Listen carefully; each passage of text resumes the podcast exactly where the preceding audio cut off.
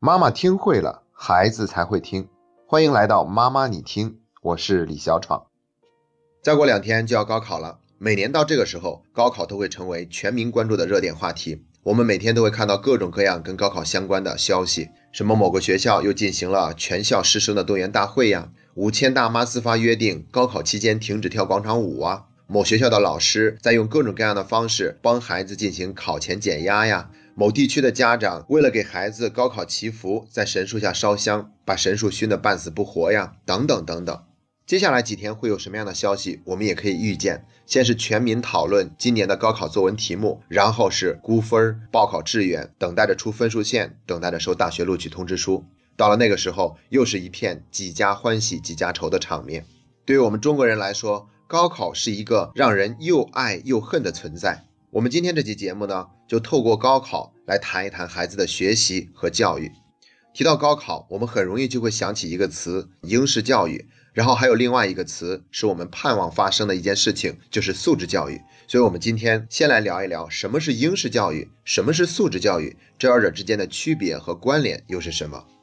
那什么是应试教育呢？应试教育就是以应付升学考试为目的的教育理念和教育方式。它以机械化的方式来培养学生，重点培养孩子的智育，而忽略了德育、体育、美育全面的发展。其实应试教育不光在中国，在整个东亚地区都比较流行。但是中国呢是没有任何争议的世界第一应试大国。我们痛恨应试教育带来的题海战术，我们痛恨应试教育给孩子带来的压力，我们痛恨应试教育总是以成绩来给孩子们排名。但是应试教育也有它存在的积极意义。一方面，英式教育正在让考试的竞争变得更加的公平，因为中国地大物博，各个地区的发展水平不一样，教学资源更是参差不齐。越是贫穷的地区，它的教育资源和质量就越落后。如果在这样的一个背景之下，我们还要去拼素质教育的话，贫困地区跟发达地区的差距只会变得越来越大。那贫困地区的孩子们就更没有机会受到一个良好的大学的教育。而高考这种考试制度则提供了一个公平公正的竞争模式，它在某种程度上弱化了教育资源比较发达地区孩子的优势，给贫困落后地区的孩子们一个赶上来的机会。所以在我们中国，有衡水一中那样的超级高中的存在是一个不可避免的现象，甚至有可能这样的学校会变得越来越多。那应试教育还有一个好处，就是它提供了一个全面接受基础知识学习的机会。在全世界范围内，中国的基础教育都是数一数二的水平。我们经常会在网络上看到一些段子，说外国人觉得我们中国人的大脑自带计算器，去超市里面购物买了点什么东西，眼睛眨巴眨巴琢磨了一下，就知道一共花了多少钱。这在外国人看来简直是不可思议的事情。但是除了提供了这样两大好处以外呢，英式教育带来的祸害更多。最大的祸害就在于它片面重视考试，而因此忽略了其他方面的培养。很多孩子在上大学之前，完全就是一个考试机器。为了让孩子能够有一个好的成绩，我们中国的家长也习惯对孩子说：“你只需要把学习学好就行，其他的事儿你不用操心，家务活也不用你干，衣服也不用你洗。”这对于一个人的心灵的成长是一种破坏，甚至是一种摧残。好在我们现在整个社会对此都有更多的反思，我们也在努力的去做一些事情来改变现状。就像我开头说到的一则新闻，很多的老师他们在用各种各样的方式来给孩子进行考前的心理减压，包括像在衡水一中这样的以军事管理著称的超级中学里面，一到了高考也会有很多人性化的措施，比如餐厅里面准备营养配餐，几乎以免费的形式提供给参加高考的孩子们。学校的任何一个老师和领导都要随时做好准备，迎接孩子们的拥抱。这些人性化的措施都让我们预感到中国真正的素质教育时代即将到来。那么，什么是素质教育呢？素质教育是以提高学生各个方面的素质为目标的教育模式，它重视一个人的思想道德素质、能力培养、个性的发展、身体的健康和心理的健康等各个方面的教育。虽然素质教育跟应试教育相对应，但是绝非是对立的概念。素质教育本身，它同样需要考试。只不过考试只是素质教育的其中的一个部分，并不是唯一的目的，更不是最重要的那个目的。如果我们国家有一天完全的推行了素质教育，那么考试还是会有，只不过这个时候大学录取一个学生的标准不仅仅是看他各科目的成绩，而是要看这个人整体的素质。其他很多的方面虽然与考试无关，但也会成为考核的一个标准。所以呢，我觉得对于我们中国的家长来说，在真正的素质教育时代全面到来之前，我们还是要去接受应试教育的现状，不要把应试教育作为一个我们可以去抱怨的理由。然后我们用自己的努力去做一下对应试教育缺陷的补充，而不是做应试教育的帮凶。如果我们能够这样做的话，就是在给孩子带来一个更好的成长，也是带来了更好的教育。可能有的家长心里面还是不太明白，这英式教育究竟在哪些方面阻碍了一个孩子健康快乐的成长？它究竟带来了哪些负面的影响？就像前一段时间我们给大家推荐过一个央视的纪录片，叫《镜子》，里面也有一个这样的镜头，就是他们播放了某一个学校进行考前誓师大会的一个录像，那个场面是群情激昂，整个操场站满了学生，大家都是慷慨陈词，简直就像是一支马上要出征的军队。有的家长就会觉得，马上要高考了，用这样的方式给孩子们鼓鼓劲儿、加加油，让他们更加有积极性、更加自信的去面对考试，这不是一件好事吗？是的，如果这样说的话，它真的是一件好事儿。但是如果升学并不是光看考试成绩这一项，那么我们还会那么重视高考的分数，还会这样兴师动众的举办宣誓大会吗？如果分数没有那么重要，孩子们是不是就没有必要每天学十几个小时的时间？这样也可以有一点空余做自己喜欢做的，并且对自己有帮助的事情。难道我们能说孩子打打球、看看课外书、练某一个乐器这些活动对于一个人的成长都没有任何的帮助吗？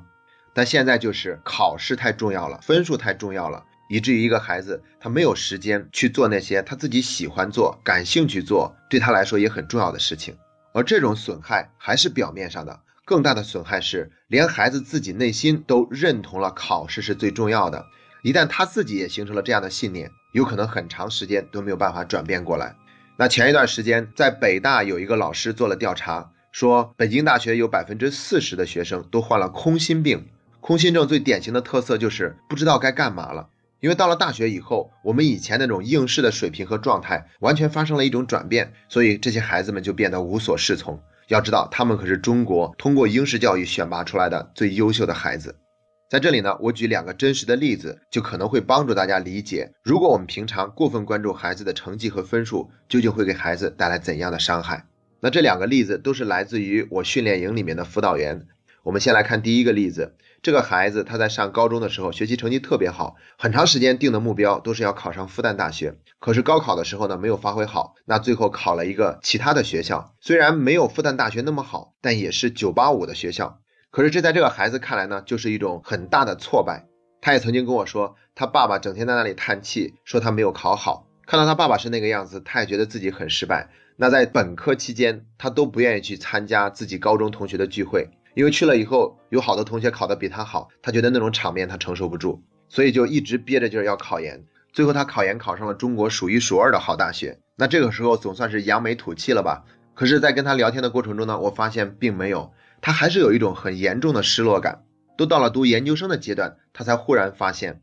自己读书一直都是投机取巧的。一开始我也没有明白他说的投机取巧是什么意思，因为他的学习成绩非常好，甚至是属于学霸类型的，稍微一复习一准备，考试就能够过。然后他就说这就是他投机取巧的地方，因为他这么多年以来自己最大的优势就是善于考试。可是除此之外呢，对于他所学的科目、所学的专业是否有一份兴趣，在做的这个过程中是否愿意去钻研，他发现他并没有这些东西。他觉得自己整个人都是为了应付考试而存在的，除了在考试这方面有优势以外，其他简直是一无是处。所以到了研究生阶段呢，他才开始奋发图强，开始去追求除了考试考过以外，其他更多的价值和意义。这是第一个例子。第二个例子里面这个孩子，昨天我还刚刚见过他，他马上就要研究生毕业了。两年前他在我训练营里做辅导员的时候，就曾经说过，他将来毕业了想去某一个中学当老师。因为那个中学采取的教育是非常人性化的，没有想到两年以后，他真的报了那个学校，并且被成功的录取了。这个事情在他的同学眼里面简直是不可想象的，因为能够招聘进那个学校的有很多都是清华北大这个级别的毕业生，甚至是一些国外留学回来的学生，而他读研的这个学校连二幺幺都不是，可他就是这样从中脱颖而出被录取了。从他做辅导员到他毕业这段时间里，我们陆陆续续见过很多次，我就能够感受到这个孩子在学习这方面，他不仅仅是为了完成一个目标、达成一个目的，或者说是为了找到一份好工作，更加不是为了通过什么样的考试。他对于他所学习的东西有着一份浓厚的兴趣，他特别喜欢钻研。昨天他还跟我说，他的老师因为他没有读博而感到深深的遗憾。中庸里面讲一句话，叫做“至诚如神”。我们也曾经听说过，叫做志诚通天。他整个人的状态都是心无旁骛的，认认真真的学习、考试啊，或者说是找工作的事情，他一点都不担心，也不忧虑，该怎么去努力就怎么去努力。他在享受他学习的这个过程，他从学习的这个过程中本身就已经有了更多的收获，而不仅仅是考了一个什么样的成绩，拿到了一个什么样的分数，或者找了一份什么样的工作。所以呢，得道者多助，老天爷都会帮他。他找工作的时候就这么顺利。能够如愿以偿去自己心仪的那所学校当老师。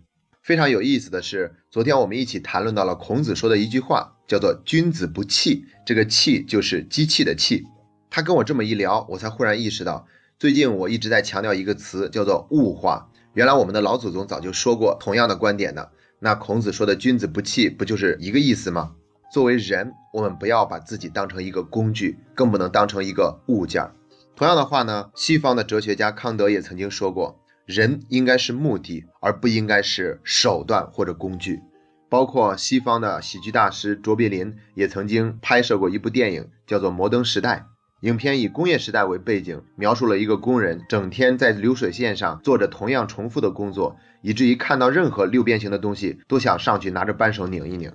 英式教育最大的弊端就在于，它把一个人物化了，工具化了。特别是这种物化的概念深入一个人心的时候，我们自己也会把自己物化，并且我们并不觉得这样有什么不对。所以，我想在英式教育的背景之下，我们孩子最想听到的话，也许是这样的：孩子，你要知道，爸爸妈妈在意你本人，远大于在意你的成绩以及你表现出的任何优秀。